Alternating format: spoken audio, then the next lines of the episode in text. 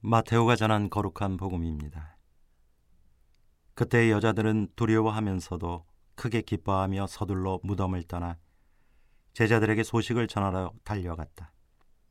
그런데 갑자기 예수님께서 마주 오시면서 그 여자들에게 평안하냐 하고 말씀하셨다. 그들은 다가가 엎드려 그분의 발을 붙잡고 절하였다. 그때 예수님께서 그들에게 말씀하셨다. 두려워하지 마라.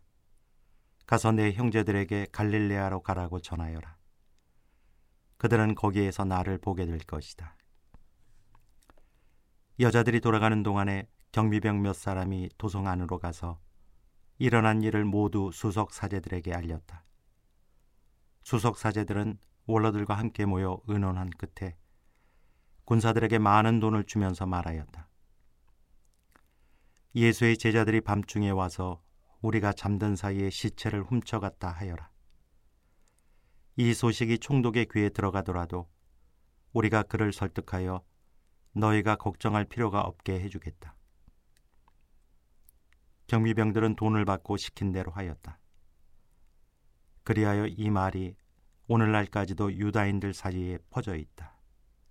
주님의 말씀입니다.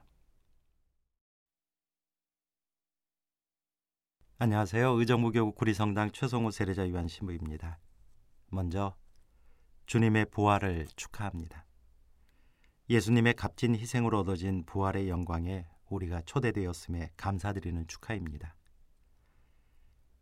겨원에 죽은 듯 무심히 서 있던 나뭇가지에도 새 생명의 기운이 꽃으로 터져 나오는 이 세봄의 한가운데에서 우리는 지금 예수님의 부활을 기뻐하고 있습니다.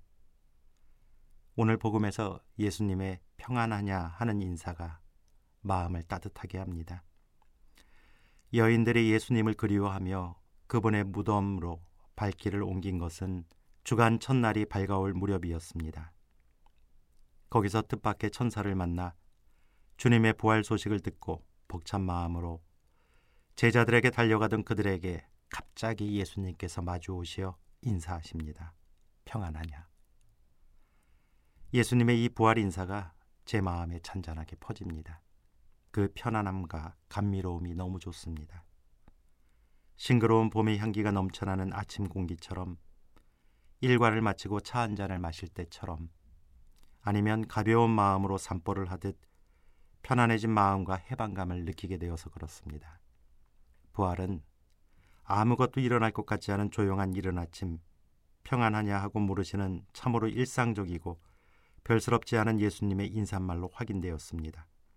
어쩌면 부활의 은총도 우리가 모르는 사이에 아무것도 일어나지 않을 것 같은 시간에도 우리의 삶 어딘가에서 은은하게 퍼지고 있을지도 모를 일입니다. 부활의 은총이 여러분들의 삶에 함께 하시길 기도하겠습니다. 오늘 복음에서 예수님께서 평안하냐 두려워하지 마라 가서 내 형제들에게 갈릴레아로 가라고 전하여라 그들은 거기에서 나를 보게 될 것이다 하고 말씀하셨습니다. 예수님의 이 말씀에 마리아 막달레나와 다른 마리아는 주님의 부활을 확실히 깨닫습니다. 사실 이 여인들은 부활을 확인하기 위해서가 아니라 예수님의 시신에 향유를 바르려고 그분의 무덤을 찾았던 것입니다. 그러나 부활하신 분을 만났을 때 그들은 자신들을 묶어놓았던 슬픔에서 벗어나 부활하신 주님께 스스럼 없이 다가가 발을 붙잡고 절합니다. 마침내 여인들은 죽음보다 강한 영원한 생명의 신비 앞에 몸을 숙여 순환과 고통을 통한 부활의 의미를 진정으로 받아들입니다. 그러나 정반대의 사람들도 있습니다. 우선 경비병들은 겁에 질려 까무러치고 심지어 수석사제들에게 돈으로 매수되어 부활을 사실을 왜곡하기도 합니다.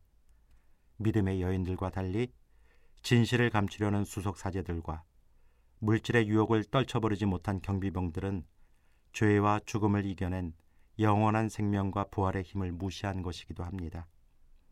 하지만 이것이 우리의 현실, 삶의 한 단면이기도 합니다. 사실 그들은 가해자였습니다. 상처를 준 사람들이었습니다. 가해자들은 진실을 외면하고 가해자들에 의해 상처를 입은 사람들은 진실을 마주하게 되었습니다.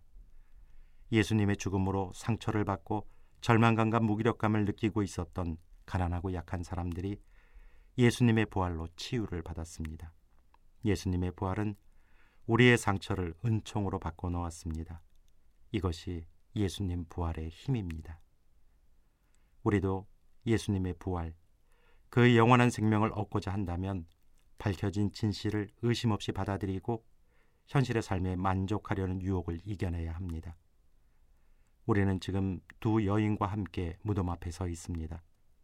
썩은 시신이 있는 무덤이 아니라 빈 무덤을 증언하려고 그 앞에 서 있음을 기억합시다.